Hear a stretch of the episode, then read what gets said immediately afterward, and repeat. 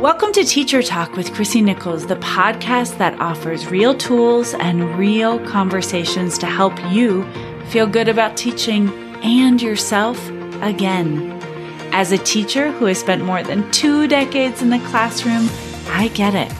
I know you have a lot to do, so if you need help right now, book a free consult call at www.thechrissyconcept.com. That's the C H R I S S Y C O N C E P T dot com. Now, let's get to the show.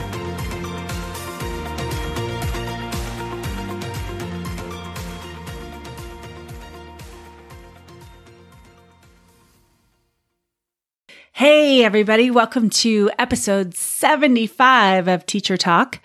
Have you ever wondered what goes through your principal's brain? I have. What are they thinking? Well, today we're in conversation with one of my favorite principals, Ingrid Gustavson.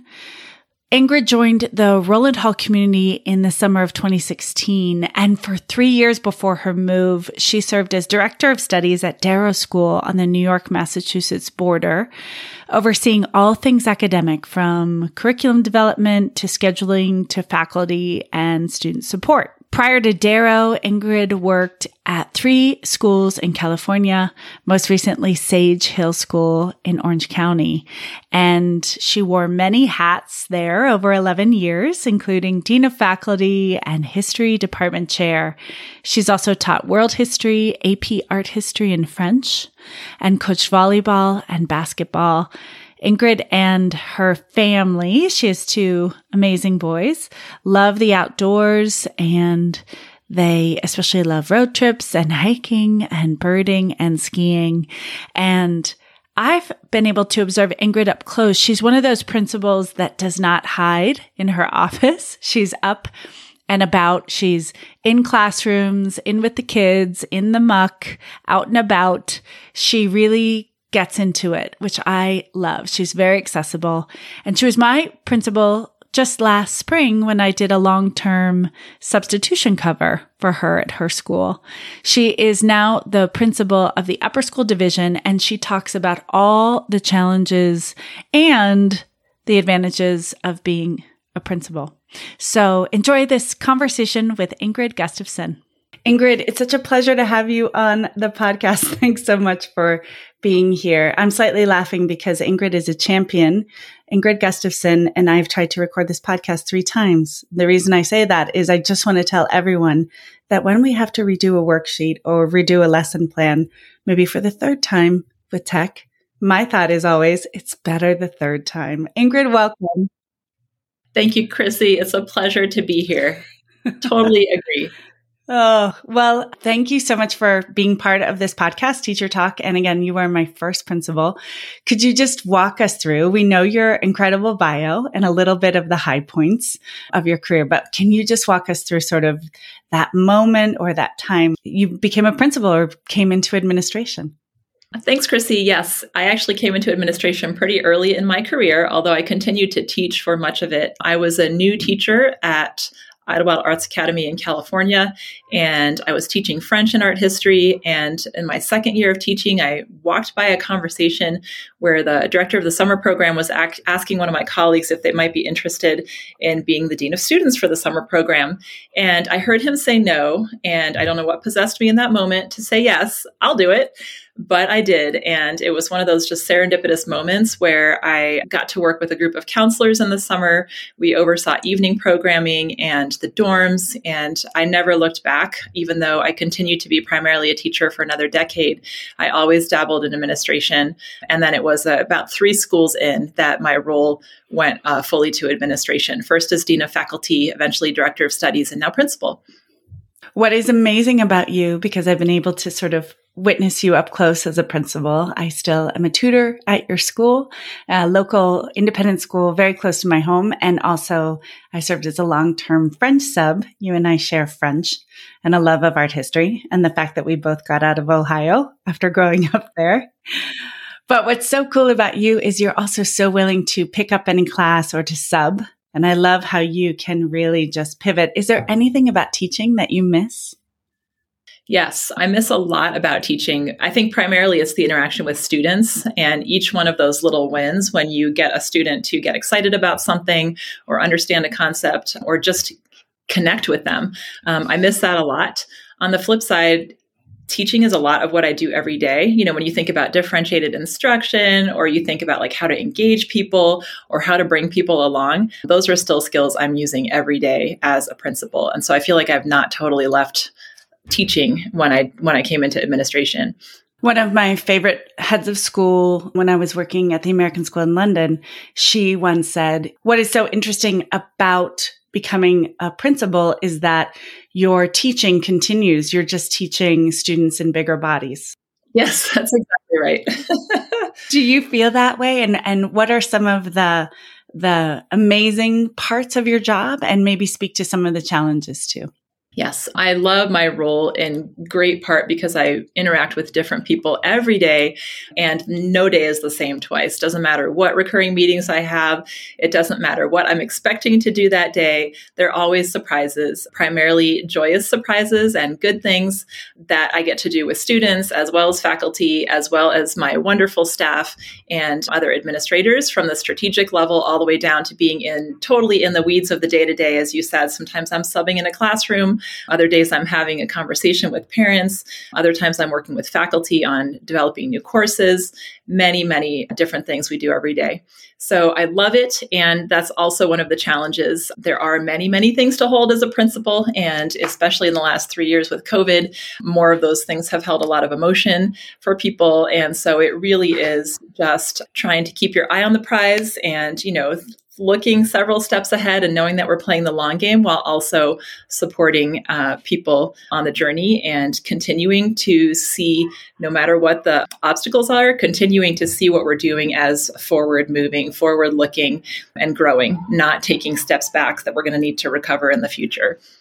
I loved what you said right there. And the fact that no day is the same. In many ways, your life is so similar to a teacher's life. And I can attest to the fact of watching you running from this club to that club to video games in the library to a D&D meeting to checking in on students and faculty who might be having a hard time. You are holding all of it. And I know that you love yoga. You love getting outside. You often talk about balance right? And, and mind balance also for teachers.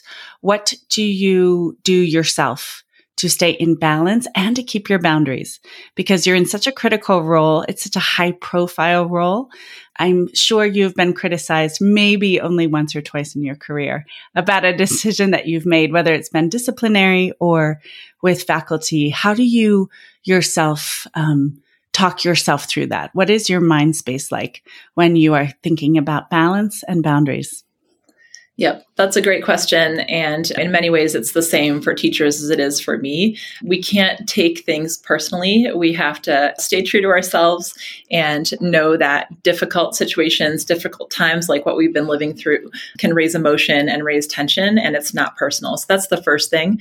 And the second thing is carving time out for oneself. And I know as teachers, this is difficult. We just actually came off finishing writing progress reports and comments this weekend, which probably made it a little harder to get outside outside and enjoy those fall colors. But we are better for ourselves and our students, and for sure our families, if we can carve out those moments to get in a quick hike or drink a cup of tea on the back porch or meditate, or as you say, for me, yoga is something that I love to do. It's critical to find that time because the work is always going to be there.